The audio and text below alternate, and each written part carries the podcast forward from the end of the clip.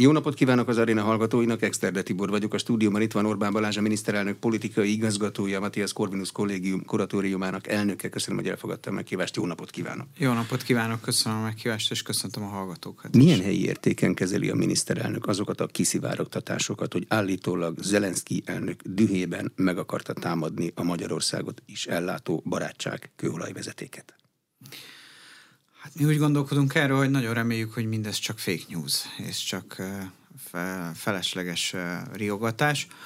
Aggasztóak ezek a hírek, mert Magyarország energiabiztonságát és energiaszuverenitását húsba vágóan érintő kérdésekről van szó. Magyarország mindent el fog követni, amit tud, hogy mind a keleti irányból, mind a déli irányból, mind egyébként a nyugati irányból érkező vezetékrendszereket megvédje. Az egész külpolitikai mozgásunk erre épül. Ugye a vezeték az náluk van. Tehát ha hát, megsértették volna, akkor saját területükön tették volna, de eddig erre a háborúzó felek, mint a szemük fényére úgy vigyáztak a kőolajvezetékre. Eddig ez a dolog rendben volt, bár Érdemes azért a magyar olajvállalatot ez ügyben megkérdezni, nem egyszerű az ukránokkal való együttműködés, de mi az együttműködés fenntartására szeretnénk bíztatni az együttműködésben résztvevő feleket. Magyar kormány tud hatni, ha már szóba hozta a MOL és az ukránok közötti tárgyalás bármilyen eh, részletére? Ez a nemzeti olajvállalatunk. Term- tehát egyrészt igen, másrészt nem, abban az értelemben nem, hogy nekik kell ezeket a tárgyalásokat lefolytatni, ebben viszont őket támogatjuk, és másrészt ö, tudunk hatni, hogy a magyar külpolitika mozgása az a magyar energia biztonsággal összefüggő érdekek és a magyar gazdaság érdekeinek védelmét jelenti. Tehát ahogy az elmúlt napokban felmerült a hír, és a külügyminiszter úr is nyilatkozott erről, az OTP-vel szembeni, ami ugye egy másik szektor, nem energiaszektor, de stratégiai szektor, magyar bankszektor, az azzal kapcsolatos, ba, szerintünk barátságtalan, indokolatlan, értelmetlen lépések szemben megpróbálunk fellépni, és megpróbáljuk meggyőzni ukrán barátainkat, hogy gondolják meg magukat. Ez a magyar külpolitika, a nemzeti érdek védelme, ez a, ez minden mozgásunknak ez az alapja. Mivel lehet meggyőzni ukrán barátaikat? Az első lépés az az volt, hogy egy korábbi fegyvervásárlási összeget Magyarország blokkolt. Ez elég nyomatékos meggyőző erőnek számít. De az ukránokat mivel lehet meggyőzni? Hát mi, mi azt reméljük tekintettel arra, hogy az Európai Unió és a nyugati országok támogatják Ukrajnát. Egyes országok úgy döntenek, hogy katonailag is támogatják őket, más országok pedig pénzügyi, államműködtetési, humanitárius szempontból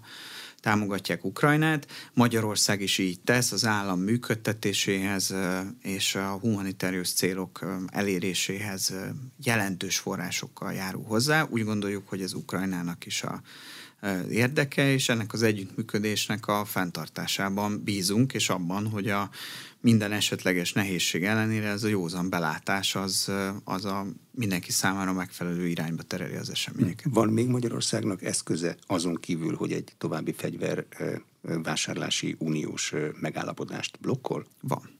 Mi az az eszköz? Hát reméljük, hogy ilyen eszközöket soha nem kell alkalmazni. De ezek erősebb eszközök, mint ez? Ennél nehezen lehet elképzelni. Ez egy szerződéses megállapodás megállítása most.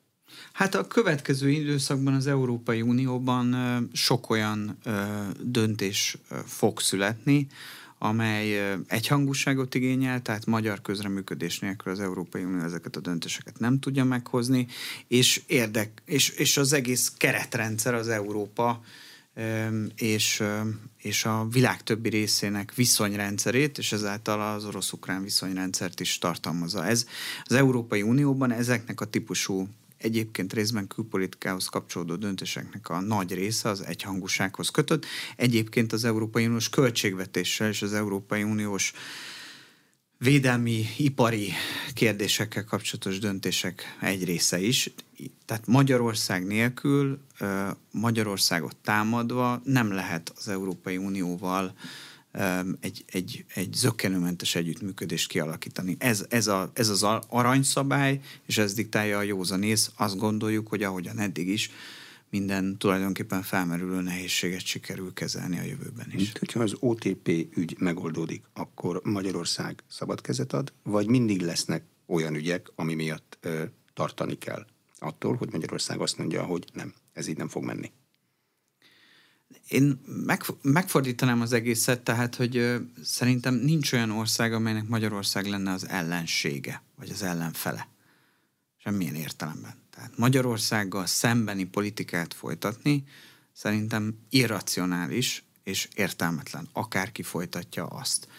Ö, és ráadásul következményei is vannak, amik viszont jelentősek tudnak lenni. Úgyhogy azt gondoljuk, hogy, hogy a jövőben is minden egyes szomszédos ország, vagy távolabbi ország külpolitikai döntéseinek mérlegelésénél ez a szempont hangsúlyosan megjelenik, és ez abba az irányba változtatja, meg mozgatja az eseményeket, amelyik nem a konfrontációt helyezi előtérbe, hanem a kapcsolatok normalizálódását. Magyarország minden szomszédos országgal, és a világ minden országával is a normális, racionális, kölcsönösen előnyös együttműködése és a kapcsolatok racionalizálására törekszik. Ez úgy kell elképzelni akkor, ha jól értem, hogy van egy magyar érdek, és ennek a magyar érdeknek a mentén kell minden döntésre mondani, uniós döntésre mondania valamit Magyarországnak, hát, és úgy lehet tovább lépni. Hát az egész, az egész magyar külpolitikát és az egész magyar Európa politikát a, a magyar nemzeti érdek mozgatja. Tehát mi azt szeretnénk elérni, hogy Európában ne szülessen olyan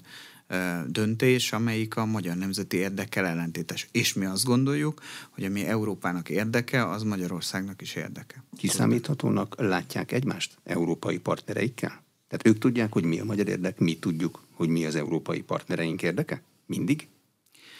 Hát egy nagyon érdekes inform, integráció filozófiai kérdést feszeget, amiről én elég sokat szoktam beszélni hosszabban, különböző elsősorban egyetemi előadások során. Ugye ebben az Európai Unióban zajló napi politikai döntéshozatalban az, hogy az európai partnerek, a 27 ország ismeri egymást, ismeri a külpolitikai prioritásait, ismeri a nemzet stratégiai érdekeit, ezt mindenki adottságnak tekinti, vagy nem mindig, nem minden egyes napi ügyben merül fel ez a kérdés. De ez, ez szerintünk probléma, mert, mert az európai integráció az egy 70 éves történet, 70 éve működik, mindig voltak olyan periódusok, amikor úgy tűnt, hogy megakad, de mindig kompromisszum kereséssel és egymás érdekeinek megértésével, megismerésével és a legkisebb közös többszörös kialakításával át lehetett lendülni ezeken a, ezeken a döccenőkön. Tehát az, hogy az Európai Unió 70 éve így alakult, és hogy a, mi azt szeretnénk, hogy az Európai Unió és az európai integráció további évtizedekben is sikeresen tudjon működni, még sikeresebben, mint eddig, az nem egy adottság. Tehát az, az, azon, abban rengeteg munka van. És pont az a problémánk most, hogy a brüsszeli vezetők, rengeteg brüsszeli intézménynek a vezetője semmilyen energiát nem tesz bele abba, hogy megértse a tagállamok problémáit, és nem dolgozik azon, hogy az eltérő tagállami álláspontok és problémák ellenére egy közös álláspontot tudjon kialakítani. Ez lenne az Európai Unió vezetésének a, a feladata. És ennek a feladatának nem tesz eleget. Tehát amire ön rákérdezett, az pontosan az, amiről az Európai Uniónak szólnia kellene. Mi azért vagyunk az Európai Unió tagja, mert hiszünk abban, hogy Európa erről szól. A napi gyakorlat bizonyos esetekben ellentmond ennek, de mi szeretnénk úgy értelmezni ezt, hogy ez mindig csak a kivétel, a rossz kivétel, ami erősíti egyébként a jó főszabályt. De miért a brüsszeli bürokratákon veri el a port? Hát ők választott tisztségviselők, nem politikusok. Miért nem a politikusokon? Nem tőlük függ? hogy az együttműködés hogy fog működni? Állam és kormányfők. Hát szerintem pont ellentétes a helyzet, ők nem választott tisztségviselők. Tehát nekik a, a, a legitimációs problémáik vannak. Ők, ők, ők bürokraták, akiknek valójában arra kéne szánniuk az idejüket, hogy egyébként az európai tagállamokban, Európai Uniós tagállamokban megválasztott és a nép által támogatott kormányokat képviselő vezetők közötti konfliktusokat feloldják. Ehelyett azt látjuk, és ez van az alapszerződésekben is, hogy ez az ő feladatuk. Ehelyett sok esetben azt látjuk, hogy ezek a, ezek a bürokrácia működtetésért felelős emberek, akik diplomatáknak, kompromisszumkeresőknek, együttműködés szorgalmazóknak kellene lenniük, saját politikai agendát visznek, saját politikai programot próbálnak áterőltetni az Európai Unió intézményrendszerein. És ezen keresztül, meg a biztosokon keresztül is, hát ők választott tisztségviselők, ők cserél, illetve választottak, ők cserélődnek. Például és az alattuk lévő apparátus az azt csinál, amit akar. Nem, nem, nem. Hát a, az, ez egy kérdés, tehát a tagállamok választópolgárai nem szavaztak az Európai Bizottság elnökére. Tehát én azért őket nem tekinteném választott tisztségviselőknek, őket a tagállamok választották meg, a tagállamok kormányfői egy megállapodás keretében kijelölték az Európai Unió vezetőit, azzal, hogy a következő öt éves időszakra működtessék és tartsák egybe az európai integrációt. Nem arra jelölték ki őket, hogy bizonyos politikai akár geopolitikai, akár külpolitikai, akár identitáspolitikai programot végigvigyenek, ahogy korábban sok esetben tették. Tehát ennek köszönhetők azok a ki nem kényszerített hibák, hogy a bizottság úgy áll elő javaslatokkal, hogy nincs leegyeztetve a tagállamokkal, ez rendkívül problémát okoz. Ezért van az, hogy érdekes módon a, a két legerősebb konzervatív kormány Lengyelország és Magyarország. Érdekes módon csak az ő esetükben van gond az uniós forrásokkal, más országok esetében pedig nincsen. Ebből következik az, hogy a, a, a háborúval kapcsolatos és az elhibázott szankciókkal kapcsolatos álláspont az úgy alakul, ahogy alakul. Tehát ez szerintem egy rossz szerepfelfogás. Most már kicsit ráfordulunk a jövő évi európai parlamenti választásra, de én azt remélem, hogy egy olyan intézményi egy, egy olyan választási eredmény születik, és egy olyan új intézményrendszer születik, amelyik, amelyik képes lesz visszatérni ahhoz a szerepfelfogáshoz, ami egyébként az Európai Unió alapszerződéseiben meghatározott. Magyarország számára, ha az európai jog szerint az európai alapszerződés szerint fogja föl mindenki a feladatát, az nekünk tökéletes. A probléma ott van, hogy mások kiterjesztően politikai feladatként értelmezik a saját szerepüket. Ebből van minden probléma. De nekünk milyen beleszólásunk van választópolgároknak? Mi különböző pártok, nemzeti pártok, európai parlamenti listáiról fogunk választani, akik beülnek olyan számban, amilyenben az európai parlamentbe. Az a parlament, az még nem a bizottság. Mi a következő lépés, hogy az alapszerződésekhez az önök álláspontja szerint visszatérjen a bizottság? Ez így van, bár az Európai Parlament összetétele az nagyon nem mindegy, mert, mert ugye most is azt látjuk, hogy tehát tulajdonképpen az, hogy Magyarország annak ellenére, hogy mindent megcsinál, amit, és, és mindenben megállapodik az Európai Bizottsággal, ami ahhoz kell, hogy az Európai Uniós forrásokhoz hozzáférjen, de még mindig nem fér hozzá. Ez egy most már a napnál is világosabb, itt volt az Európai Parlament tárgyaló delegációja, egyes képviselők nyíltan is kimondták, hogy aki bizony nem engedi be a migránsokat, az bizony nem jár Európai Uniós forrás. Tehát ez, ez nyilvánvalóan egy politikai zsarolás, ami, ami, aminek semmi köze az Európai Uniót meg, meghatározó um, um, jogi keretekhez. Most a, a, az Európai Parlament összetétele az, az egyrészt befolyásolja a bizottság összetételét, hiszen ahogy a bizottság megalakul, abban az Európai Parlamentnek is szerepe van. Másrészt az Európai Parlament szerepfelfogása sok esetben, jelen pillanatban is erről van szó, akadályozza, átpolitizálja az egész Európai Unió működését. A baloldali liberális európai parlamenti túlsúly politikai nyomás, a, a magyar képviselőket beleértve, politikai nyomás alá helyezi az Európai Bizottság tagjait, hogy ne adják oda Magyarországnak a nekiáró forrásokat, és a napnál is világosabb összetétel. Tehát én arra bátorítanék mindenkit, hogy, hogy, hogy érdemes komolyan venni az európai parlamenti választást. Nem ez az egyetlen európai politikai architektúrát meghatározó dolog, de egy fontos elem, és hogyha ott sikerül a szavazatokon keresztül az összetételben változást elérni, az bizony kihat Magyarország, az egész közép-európai térség, és ezáltal Európa jövőjére is. De más lesz reményeik szerint egy következő európai parlament képviselőinek szerepfelfogása nem fog előről kezdődni az, hogy ki az úr, a tanács, a bizottság vagy a parlament? Hát vagy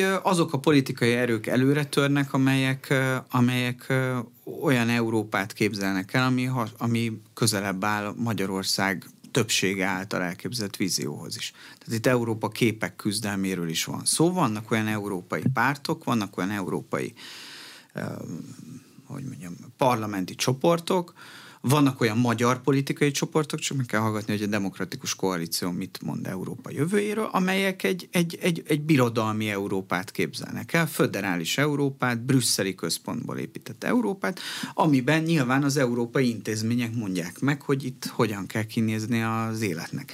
Mi nem így gondolkodunk, mi azt gondoljuk, hogy, hogy az Európai Unió eddig is a nemzetek együttműködésén alapuló uh, közösség volt, és ez volt a sikerének az alapja, és az a jövőben is így lesz. Tehát, hogy szuverén, egymás tisztelő, egymással egyenlő nemzetállamok szabad együttműködésén alapuló rendszer, ami működőképes tud lenni.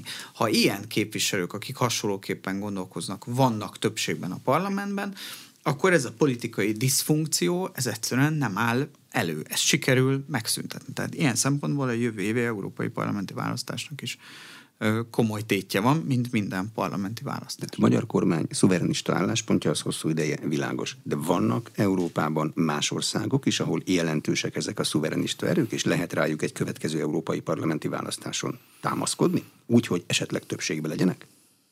Vannak, tehát azért, azért látjuk, hogy, hogy ezek a ezek az erők hogyan dolgoznak egyes tagállamokban. Szerintem egész Európában zajlik egy jobbratolódás.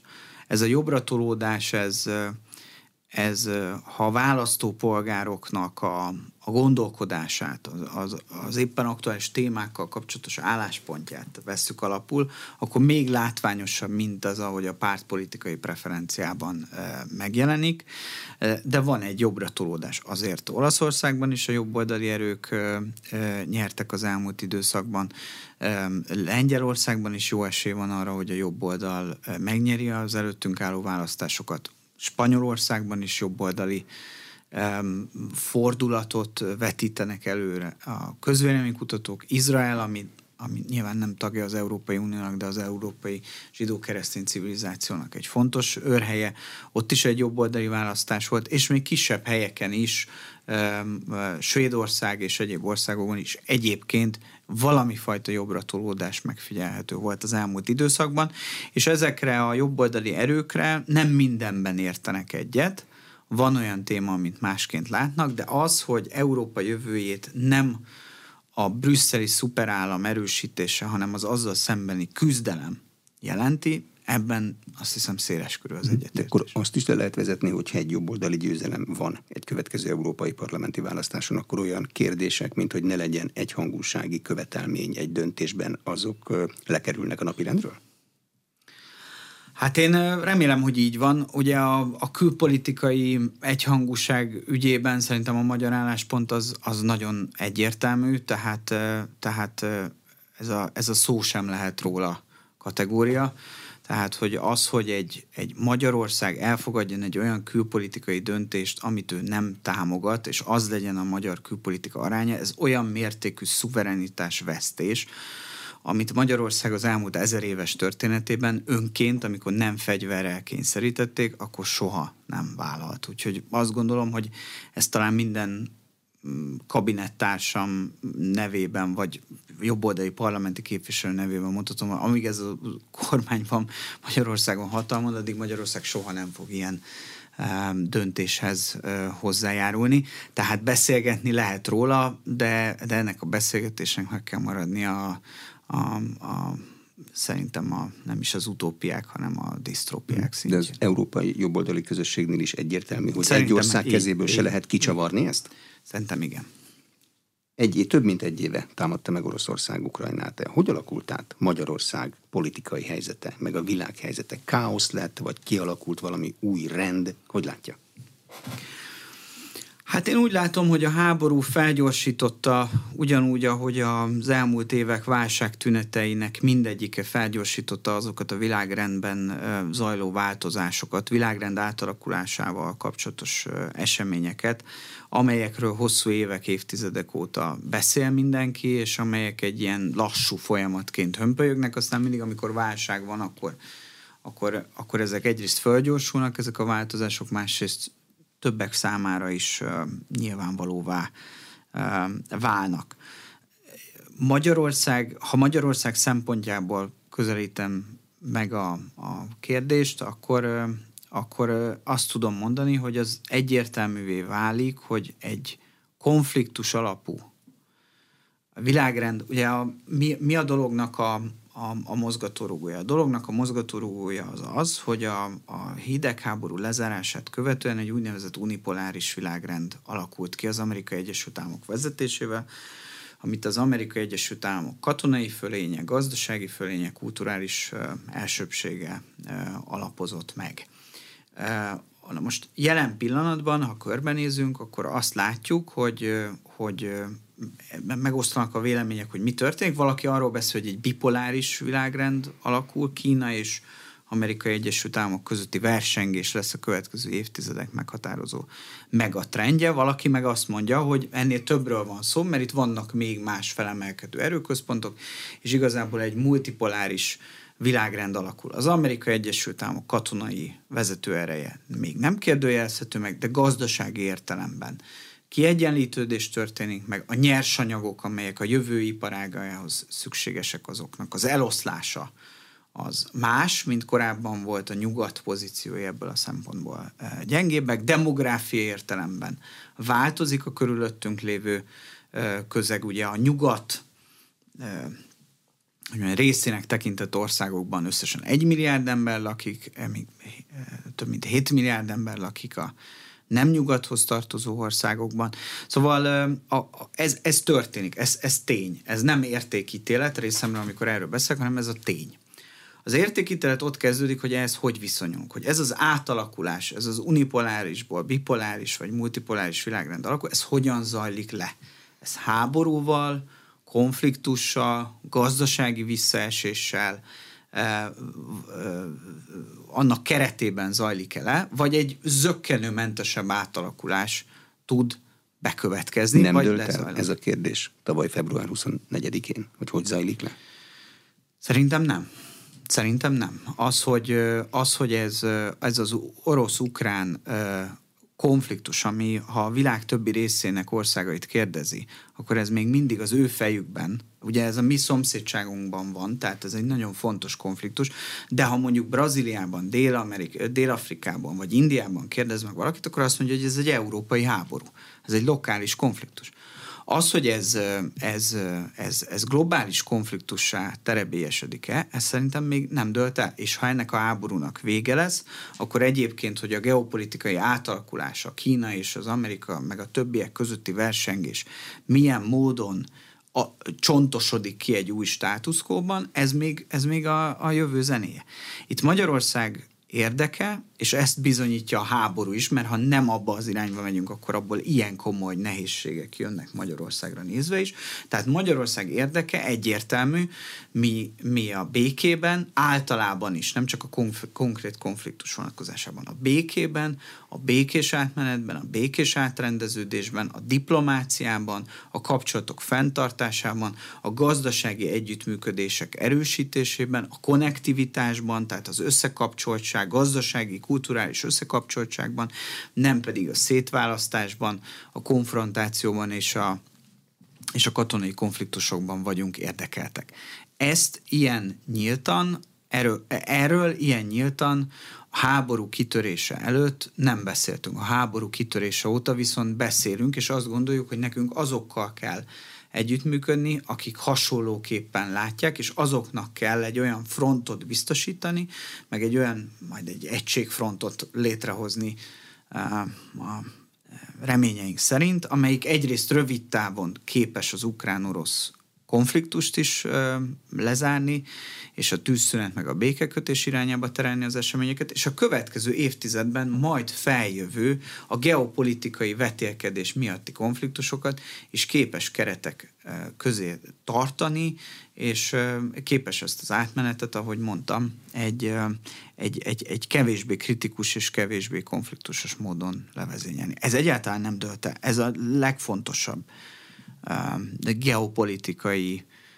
megatrend, és az erre adott magyar válasz az a nemzet stratégiai szempontból az egyik legjelentősebb kérdés most. kell a magyar kormánynak többet mondania a béke és tárgyalás pártiságnál, például azt, hogy hogyan kell e két hatalmas ország konfliktusát lezárni? Hm. Hát az a, bár csak itt tartanánk, de az a helyzet, hogy, hogy jelen pillanatban nem tartunk itt egyelőre, a, a békéről beszélő koalíciók kell megszervezni, vagy ez talán egy picit túlzó, de ebben kell a magyar részvételt biztosítani. Sajnos, ha, ha, ha körbenézzünk és figyeljük a nemzetközi sajtót, meg figyeljük a, a háborúskodásban közvetlenül vagy közvetett módon résztvevő feleket, akkor azok politikai vezetése a legritkább esetben szól a béke hangján, és a legritkább esetben beszél a tűzszünet szükségességéről. Győzelemről beszélnek, arról, Én, hogy Ukrajnának győznie kell. Győz... Mert ha nem győz, akkor az Oroszország még erősebb fenyegetést fog jelenteni. Igen, az oroszok meg ennek ellenkezőjéről beszélnek, tehát, tehát mindenki háborúról, újabb fegyverszállításokról, az újabb harctéri eseményeknek a kibontakozásáról, esélyekről, győzelmi esélyekről beszél. Egyetértek önnel.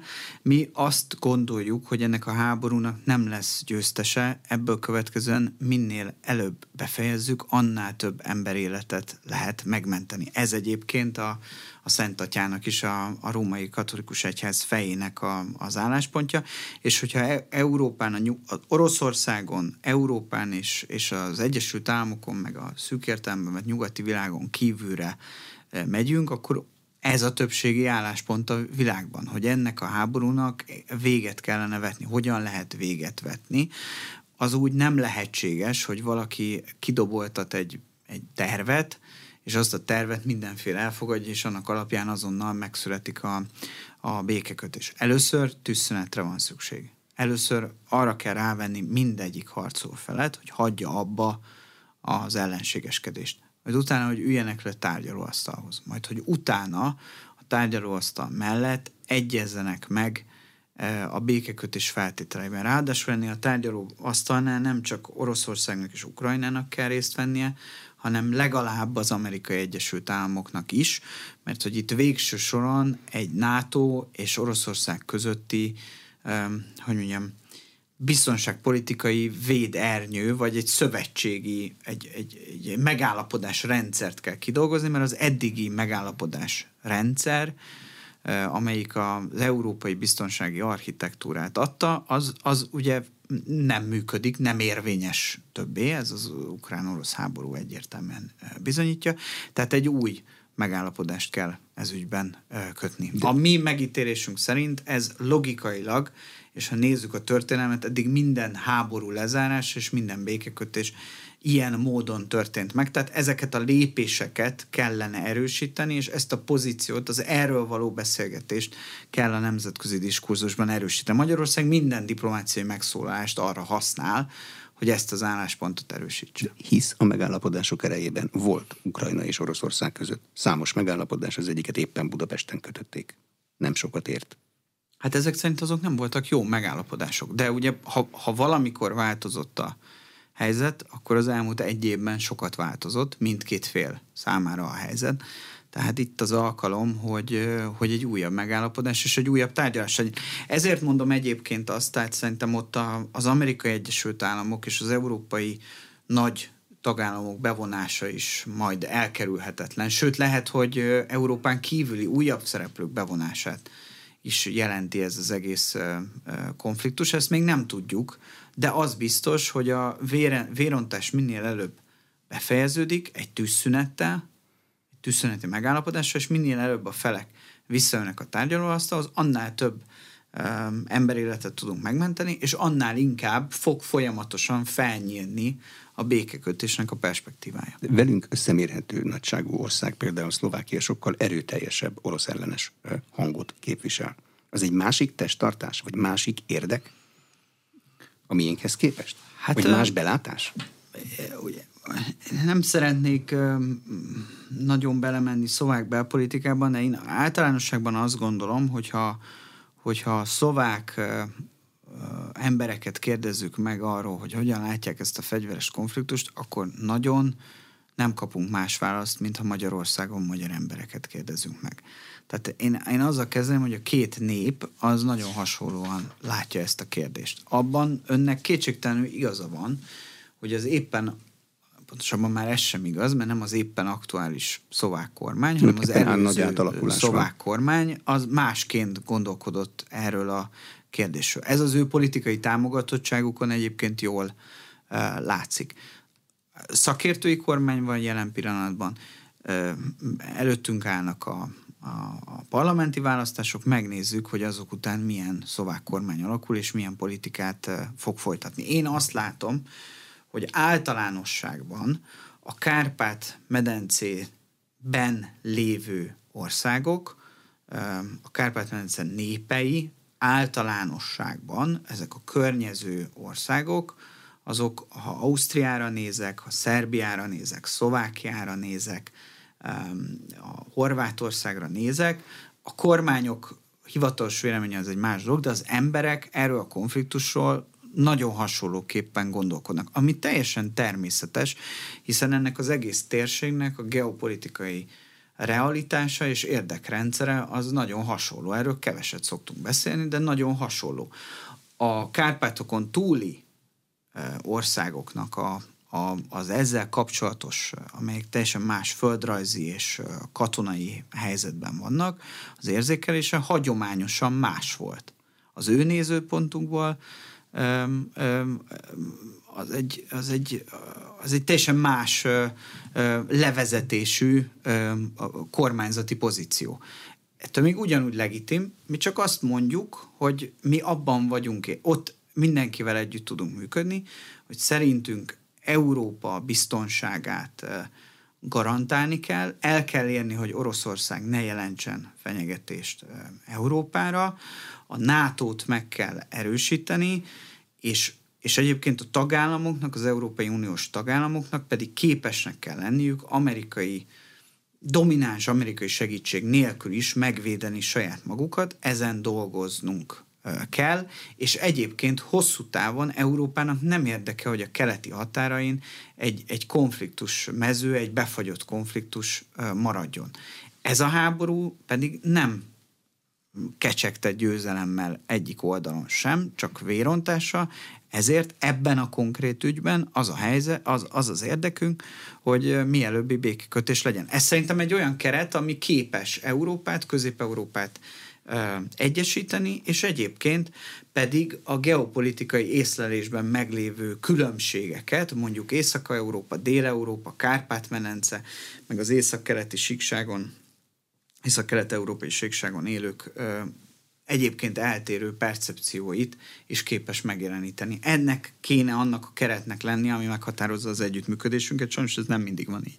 Költségvetést kell figyelni, mondják, hogyha egy kormány valódi szándékát valaki ki akarja hüvelyezni. Mi a kormány szándéka? Most készül a költségvetés jövő évre.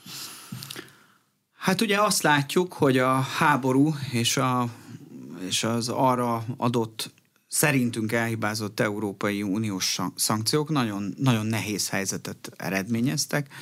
Ugye az energiaárak egy bizonyos ponton a, az egekbe szöktek, energiaellátási nehézségek vannak, hosszú távú energia helyzettel kapcsolatos problémái vannak sok, sok országnak. Az infláció, ugye, ami mindig a háborúnak a, a, az ára, az vagy jelen esetben a szomszédban zajló háborúnak az ára. Az is jelentős problémákat okoz.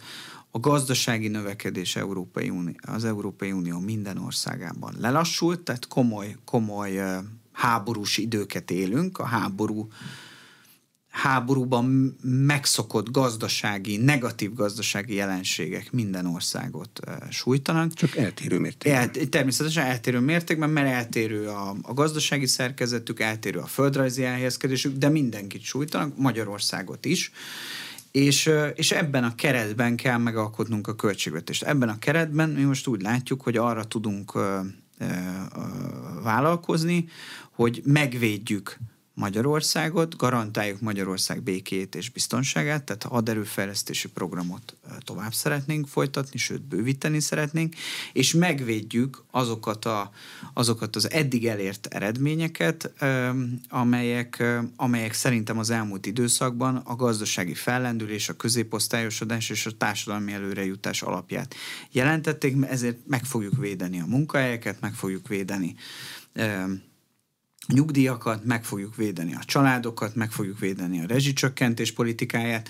Tehát ez az, amire a magyar költségvetés jelen, a jövő évre vonatkozó költségvetés a helyzet jelenlegi ismerete alapján vállalkozni tud. Ha mindent megvédenek, amit eddig elértek, akkor mi lesz az inflációval? Az nálunk a legmagasabb az Európai Unióban. Az átlag az talán most 8,1% nálunk meg 25-nél tart. Hát ebben van egy, van egy komoly kormányzati vállalás, az inflációt leszeretnénk törni, ami, ami a terveink szerint úgy, úgy történne meg, hogy az év végére egy számjegyűvé kell lehozni az inflációt. Ebben kormányzati intézkedések sora, jegybanki intézkedések sora, és általában a gazdaság együttműködésére van szükség. Erre bátorítunk mindenkit. A kormányzati intézkedések bizonyosan ebbe az irányba mutatnak. Azt reméljük, hogy, hogy hogy a jegybanki lépések is ezt fogják tudni támogatni, és a gazdaság szereplőitől is azt kérjük, hogy, hogy hogy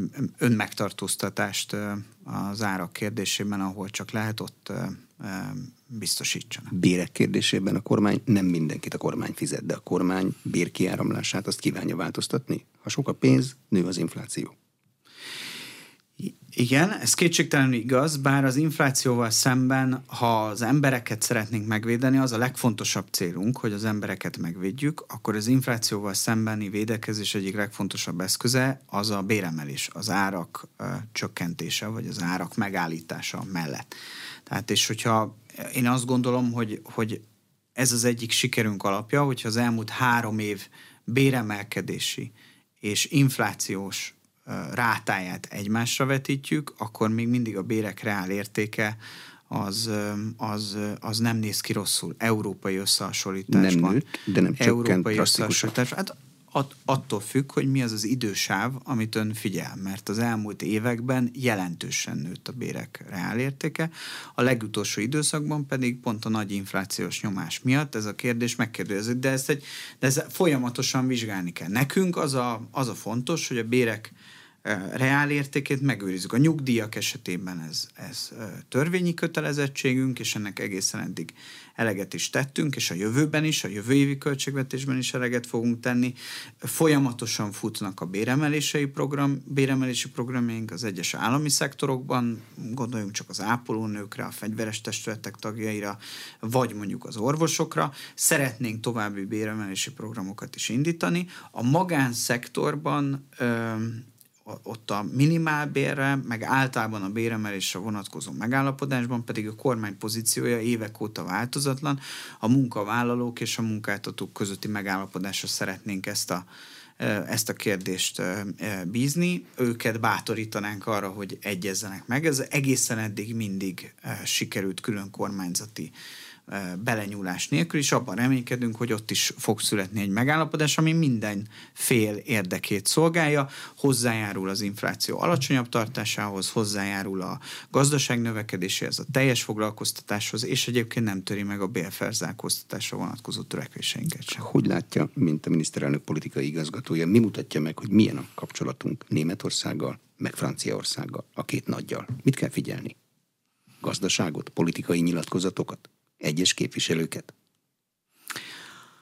Hát ez egy nehéz, nehéz kérdés, hogy mit kell figyelni. Én azt gondolom, hogy az EU, ha, ha magyar Európa politikában gondolkodunk, akkor a magyar Európa politikának mindig az az alapja, hogy a térségbeli országokkal meg kell próbálni az együttműködést folyamatosan egyre szorosabbra fűzni, és egy, és egy szövetségi politikát kiépíteni. Ez néha könnyebb, néha nehezebb és a két nagyhatalomhoz, Franciaországhoz és Németországhoz mindenféleképpen valamilyen egyértelmű viszonyulást kell kialakítani. Magyarország hagyományosan, e, talán azt lehet mondani, hogy egy erősebb német orientációjú ország. Ez egyébként a gazdasági kapcsolatokban is látszik. Szerintem a német-magyar gazdasági kapcsolatok azok azok kiválóak, mi érdekeltek vagyunk ennek a fenntartásában és a további erősítésében. A politikai kapcsolatok azok abból következően, hogy, hogy gyakorlatilag, ha megnézi a német kormány koalíciós szerződését és kormányprogramját, meg megnézi a, a, a magyar kormányzati szándékokat, akkor társadalompolitikai ideológiai, identitás kérdésekben egy közös pontot nem fog tudni találni. De az üzlet az üzlet? Tehát hát az menjen. szerintem a gazdasági együttműködés, meg a kulturális együttműködés az fontos. Természetesen mi a politikai együttműködésen is dolgozunk. Sok olyan téma van, ahol, ahol hasonlóképpen látjuk a világot, költségvetési kérdések, meg egyéb más kérdések. Ha olyan a politikai klíma, hogy tudunk ebben együttműködni, akkor nem. Franciaország esetében pedig én, én abban, a, abban a relációban nagyon sok lehetőséget látok, mert ha körbenézek a tulajdonképpen az Európa jövőjét meghatározó legfontosabb szakpolitikai kérdések legtöbbjében, az agráriumtól kezdve a, a nukleáris energia felhasználásán át a katonai kérdésekig Magyarország és Franciaország pozíciója nagyon hasonló, vagy viszonylag kis nehézség árán találunk közös pontokat, vagy platformokat, és éppen ezért szeretnénk az Európa jövőjével és az európai intézményrendszer működésével kapcsolatos kérdésekben erősíteni az együttműködést Párizsal. Hm. Erre történtek nyilvánosság előtt is látható kísérletek.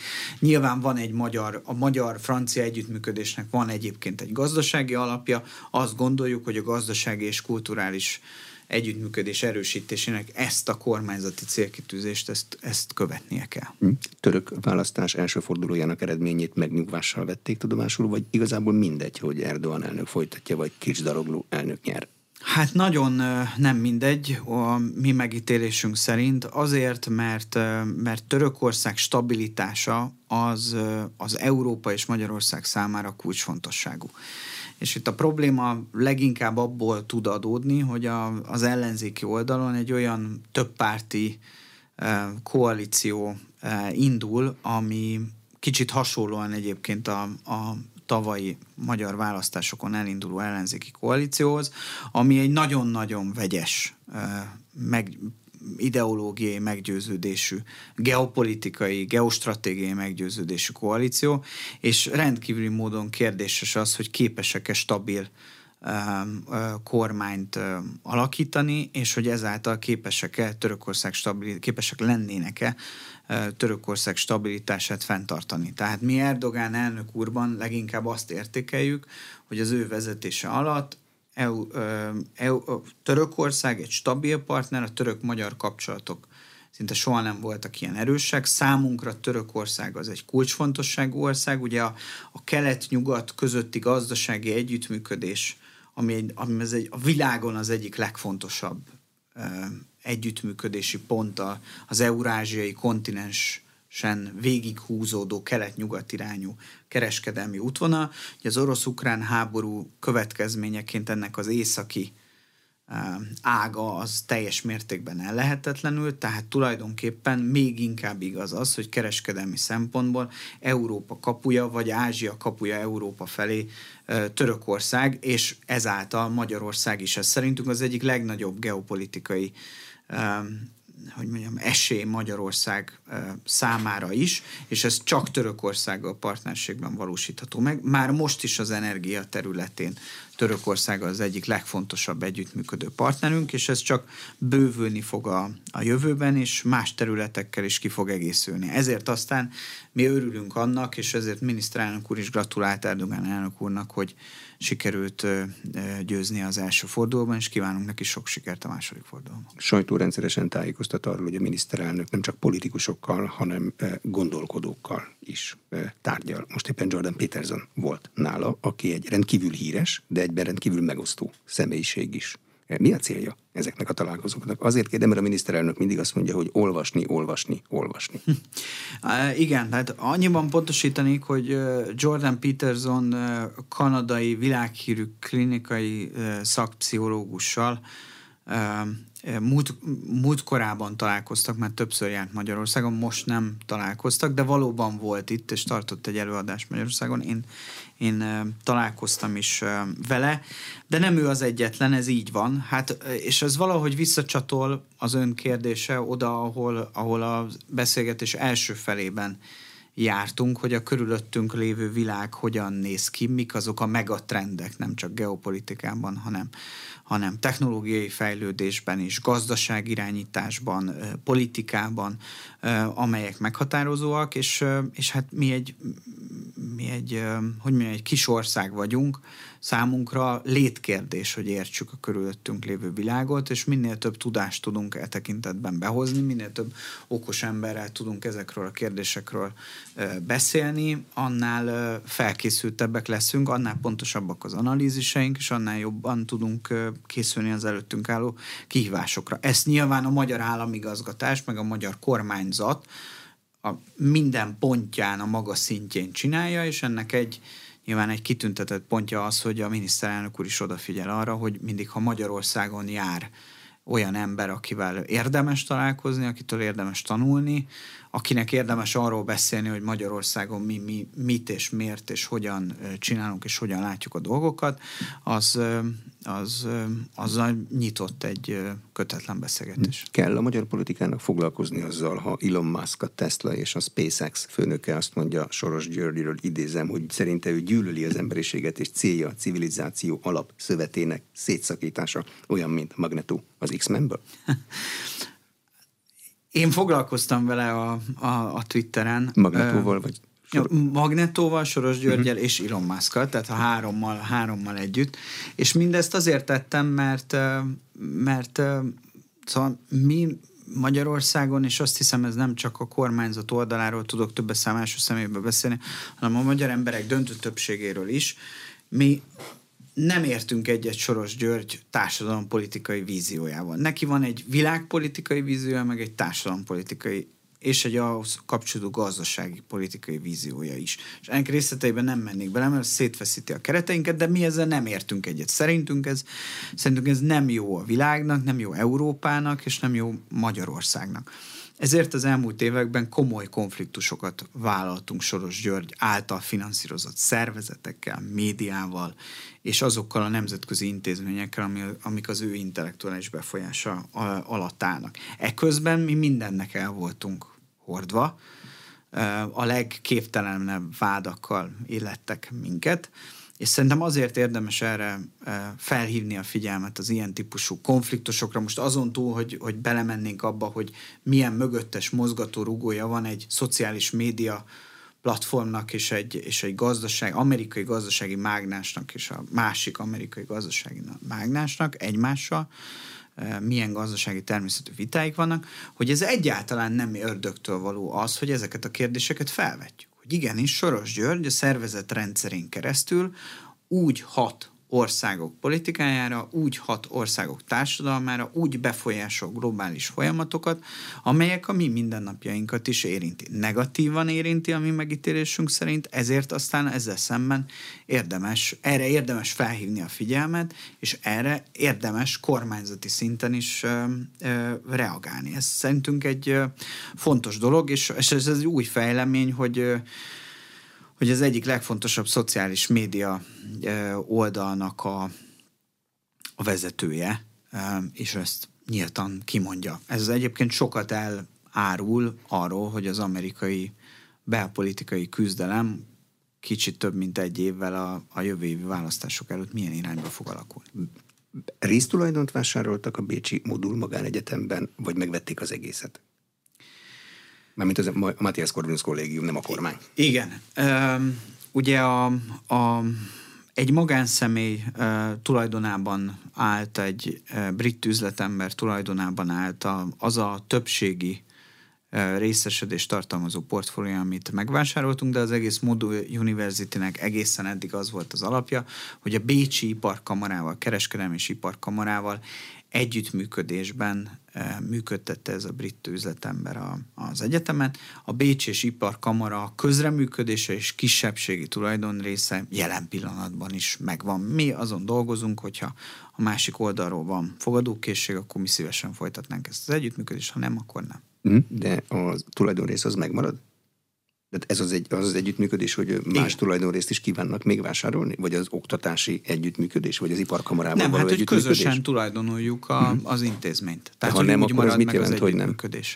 ha nincs ráfogadókészség, akkor az mit jelent? Hát akkor hát a Matthias Corvinus kollégium magában is tudja hmm. ezt az intézményt működtetni. A berlini uh, ISMT egyetem az gazdasági fókuszú? Felsőoktatási intézmény? Igen, ez egy ez nagyon komoly a, a, a világ rangsorok élén álló egyik legfontosabb úgynevezett business, business school, üzleti egyetem. Ilyen módon nagyon jól kapcsolódik az MCC céljaihoz, hogy nemzetközi szintű képzést nyújtsunk a diákjainknak, nemzetközi szintű képzést hozzunk Magyarországra, és hogy külföldön is olyan lehetőségeket biztosítsunk számunkra, amik egészen eddig magyar diákok számára nem voltak elérhetőek. Hallgatói ez... csere megállapodás, tehát ez nem tulajdonrész. Nem, az egy alapítványi formátumban működő egyetem, ez, ez egy német iparvállalatok által alapított egyetem, amit a német iparvállalatok tartanak fönn, és, a, és, és az Matthias Corvinus Kollégium tulajdonképpen egy, egy, egy kiterjedt megállapodáson keresztül beszállt ebbe a fenntartásba támogatáson keresztül, és ezen keresztül mi hozzáférünk az oktatási portfólióhoz, tanszéket hozunk létre. Tehát egy nagyon intenzív, tehát nem csak arról van szó, hogy hallgatók jönnek ide vagy oda, hanem ez egy nagyon intenzív együtt oktatás, együtt kutatás és együtt dolgozás lesz. Ennek a hazai lába az MCC középiskolás programja? Tehát onnan mennek be majd a hallgatók? Ezt hogy kell elképzelni? Ö, me- meglátjuk, tehát az is lehetséges, hogy a, a középiskolás program elvégzését követően egyetemre, mondjuk BA képzésre külföldre mennek hallgatók, Ausztriába, Németországba, vagy egyébként Nagy-Britanniába, illetve azokra a helyekre, amiket szeretnénk. Az alaptervünk az nem ez. Szerintem nem lehet tehetséget gondozni Magyarországon külföldi oktatási tapasztalat nélkül de a legideálisabb az az, mi megítélésünk szerint, ha a diákok Magyarországon elkezdenek egy akreditált képzést, tehát BA képzést itt Magyar Egyetemen kezdenek el, és a Matthias Corvinus Kollégium részévé válnak, ahol kapnak egy komoly felkészülést, egy komoly mentorálást, ott is kapnak külföldi tudást, hiszen vannak külföldi professzoraink, látogatóink, látogató professzorok, akik tanítják őket, és egy, és egy nagyon intenzív nemzetközi hálózatépítés keretei között vagyunk, aminek révén ők több irányba, több helyre, több országba tudnak kimenni a képzési program egésze alatt, és sok helyről tudnak tapasztalatot gyűjteni. Tehát nem csak arról van szó, hogy ők mondjuk egy BA, egy újabb BA, vagy egy mesterképzésre, vagy egy PHD képzésre kimennek külföldre, Természetesen a Bécsi Egyetemi Kampusz ezt is lehetővé teszi, a berlini együttműködés ezt is lehetővé teszi, de arról is van szó, hogy 40-50 olyan kutatóintézeti think tank partnerünk van szerte a világon, északon, délen, keleten, nyugaton, ahova ki tudnak menni gyakornokoskodni, két-három hetet, két-három hónapot eltölteni, és ráadásul ezt kombinálni is tudják. Tehát szerintem az igazi széles látókör az akkor tud kialakulni a diákjainkban, ha szereznek oktatási tapasztalatot Magyarországon, szereznek oktatási tapasztalatot külföldön, és gyakornok ki munkát, meg, meg, meg nemzetközi tapasztalatot szereznek Ázsiában, Amerikában és Európa több területén is minimum. Aztán még a közel-keletről, Afrikáról és a többi országokról ne is beszéljünk. Tehát, tehát így lehet a magyar diákok számára egy ö, nemzeti érzést, egy nemzet iránti elkötelezettséget is kialakítani, meg egy nemzetközi tapasztalatot. Tehát, hogy ezt a nemzeti érzést meg azt a, a hazánkat, amit Magyarországnak nevezünk, azt egyébként a nemzetközi horizonton is el tudják helyezni, és benne a saját szerepüket megtalálni. Köszönöm a tájékoztatást. Az elmúlt egy órában Orbán Balázs a miniszterelnök politikai igazgatója, a Matthias Corvinus Kollégium kuratóriumának elnöke volt az aréna vendége. A műsor elkészítésében Szatmári Katalin felelős szerkesztő és Módos Márton főszerkesztő vett részt. Köszönöm a figyelmet, Exterde Tibor vagyok.